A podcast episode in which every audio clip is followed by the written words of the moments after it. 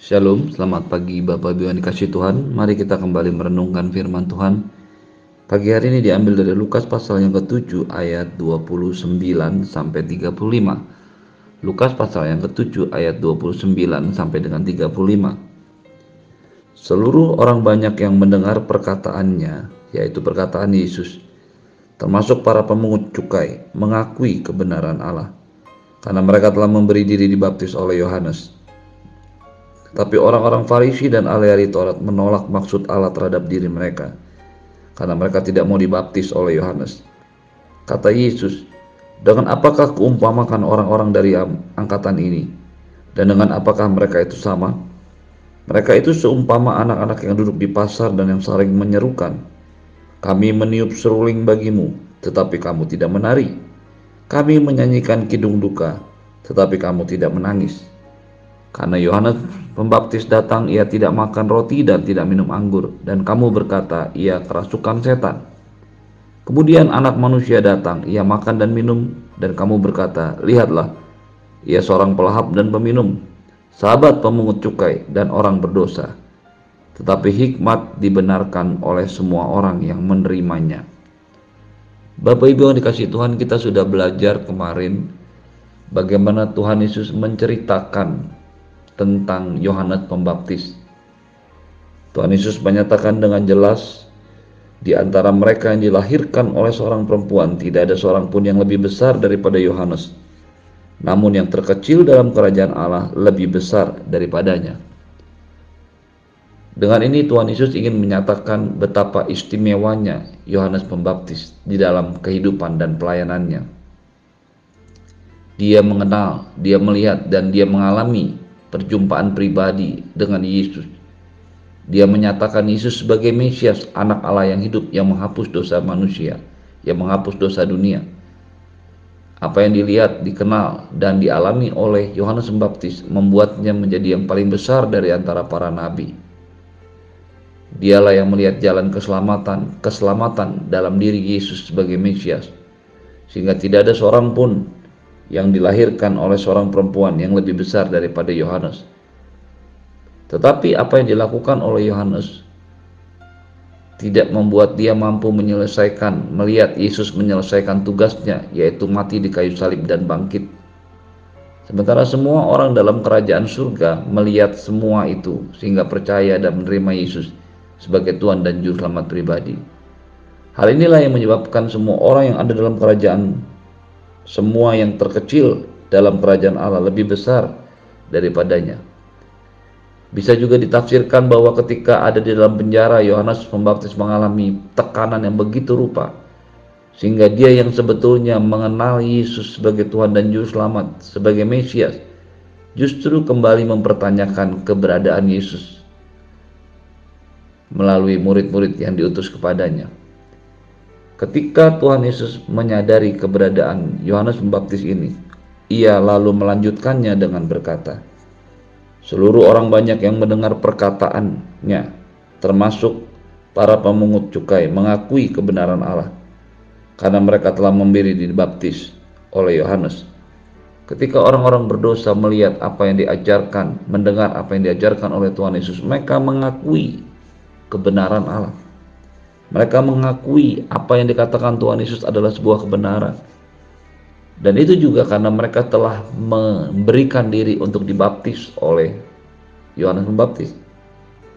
Tetapi orang-orang Farisi dan ahli Taurat menolak maksud Allah terhadap diri mereka. Karena itu mereka juga tidak mau dibaptis oleh Yohanes. Sikap orang Farisi dan ahli Taurat berbeda dengan para pemungut cukai, orang-orang berdosa yang mendengarkan khotbah Yohanes Pembaptis dan juga mendengarkan apa yang disampaikan oleh Tuhan Yesus. Ketika mereka menerima kebenaran firman Tuhan, hikmat Allah, maka tindakan mereka kemudian mengikuti apa yang mereka yakini dan percayai, yaitu memberikan diri mereka untuk dibaptis. Sebaliknya, ahli-ahli Taurat dan orang-orang Farisi menolak baik pengajaran yang diberikan oleh Yohanes Pembaptis maupun apa yang diajarkan oleh Tuhan Yesus apa yang mereka lakukan dengan tidak mau dibaptis oleh Yohanes Pembaptis menjadi sebuah justifikasi, sebuah pernyataan bahwa ketidakpercayaan mereka dibuktikan oleh tindakan mereka. Hal sebaliknya justru dialami oleh orang-orang berdosa, para pemungut cukai.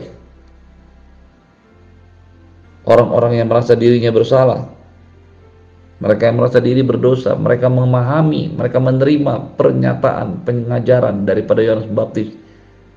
Dan mereka juga menerima apa yang diajarkan oleh Tuhan Yesus. Itu sebabnya mereka memberikan diri mereka dibaptis. Ketika kita mengenal kebenaran Allah, menerimanya, maka kebenaran itu akan berbuah dalam kehidupan kita. Sebuah tindakan-tindakan nyata yang merupakan pertobatan yang merupakan respon terhadap berita keselamatan dan berita pertobatan.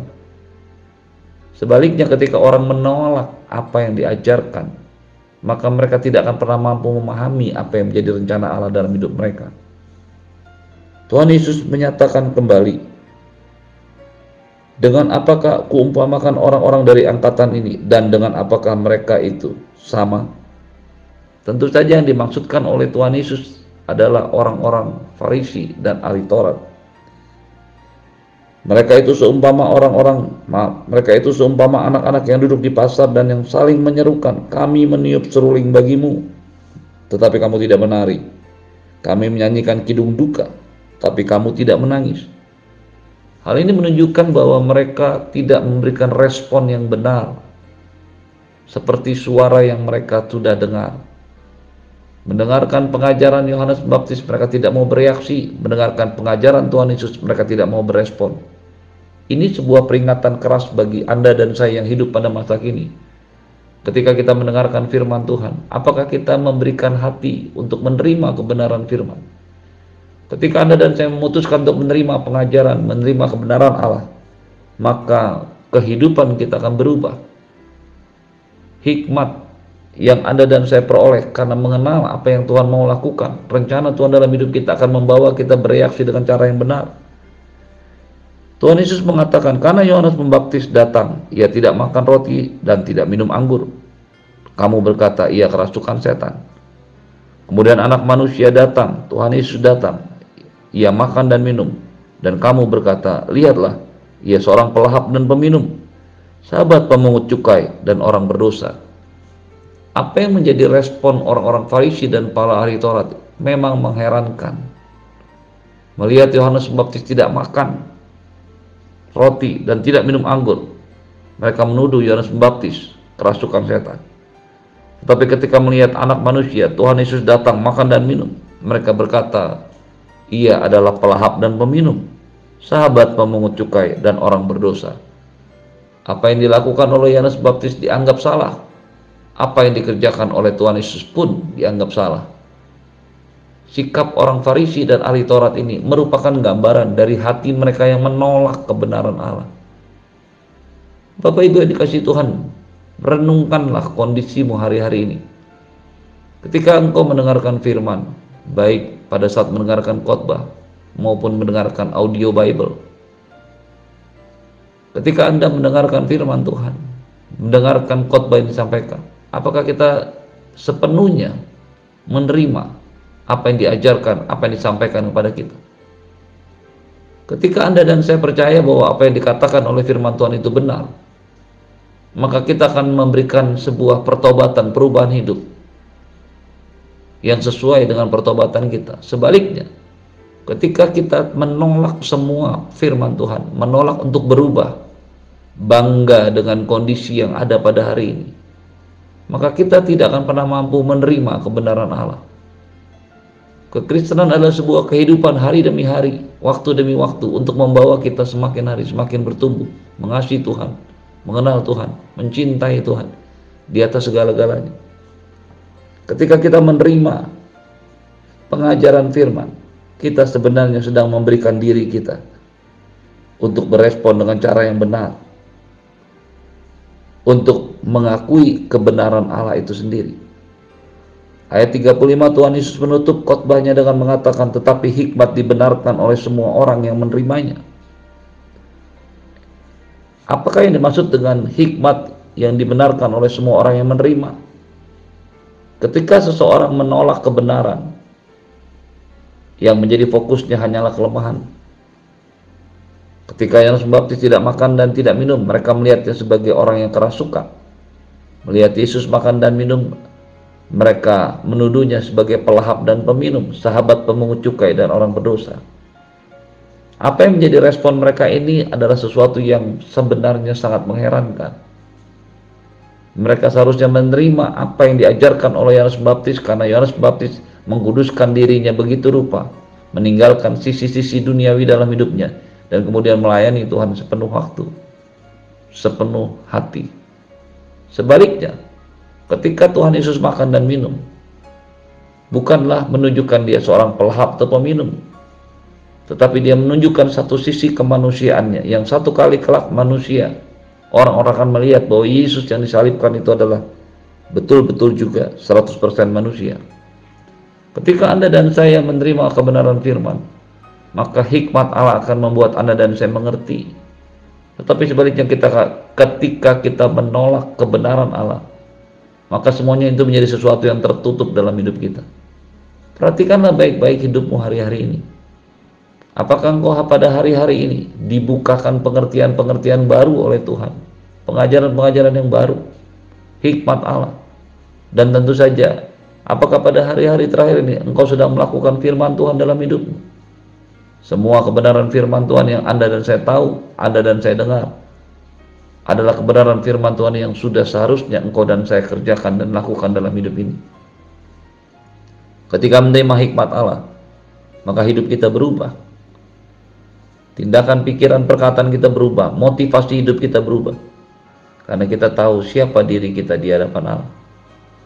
Sebaliknya ketika kita menolak kebenaran firman Tuhan, kita sebenarnya sedang menolak dia yang berfirman kepada kita.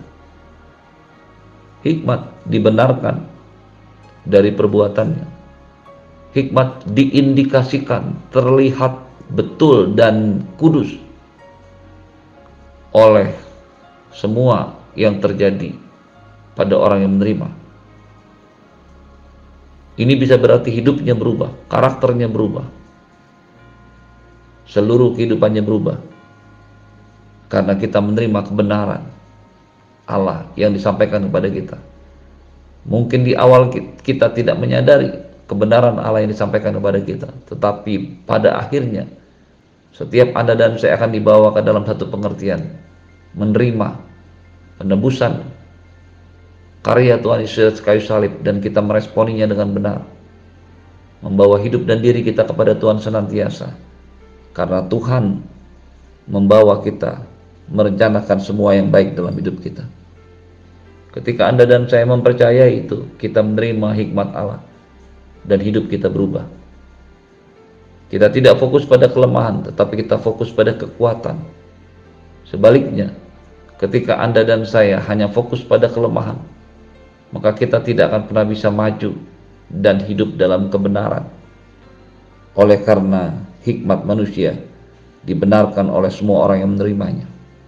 Ketika kita mengambil keputusan untuk berubah, mengikuti firman Tuhan, mengikuti kebenaran firman Tuhan, mengikuti karakter ilahi, maka keputusan yang kita ambil itu akan membawa kita semakin hari semakin berkenan kepada Allah, semakin hari semakin mencintai Tuhan, semakin hari semakin berjalan dalam anugerahnya, karena kita tahu kita sedang berjalan bersama-sama dengan Allah. Pastikan hidupmu adalah hidup yang dipenuhi dengan keinginan, sifat, untuk menerima kebenaran, menerima roh Allah, menerima semua yang dijanjikan Tuhan dalam hidup kita. Kita akan fokus pada apa yang menjadi keinginan Tuhan dalam hidup kita. Tidak lagi kepada apa yang salah dalam kehidupan Yesus sebagai manusia. Ketika Anda dan saya berjalan bersama-sama dengan Tuhan dan meresponi segala sesuatu firman Tuhan dengan benar, maka orang-orang yang menerima kebenaran itu akan menerimanya dengan sepenuh hati. Pastikan Anda dan saya adalah orang-orang yang mempercayai firman Tuhan dan bertindak atas dan sesuai dengan firman Tuhan. Terimalah berkat yang berlimpah dari Bapa di surga, cinta kasih dari Tuhan Yesus, penyertaan yang sempurna daripada Roh Kudus, menyertai hidupmu hari ini dan sampai selama-lamanya di dalam nama Tuhan Yesus semua yang percaya katakan. Amin. Shalom, selamat pagi. Selamat beraktivitas. Tuhan Yesus memberkati.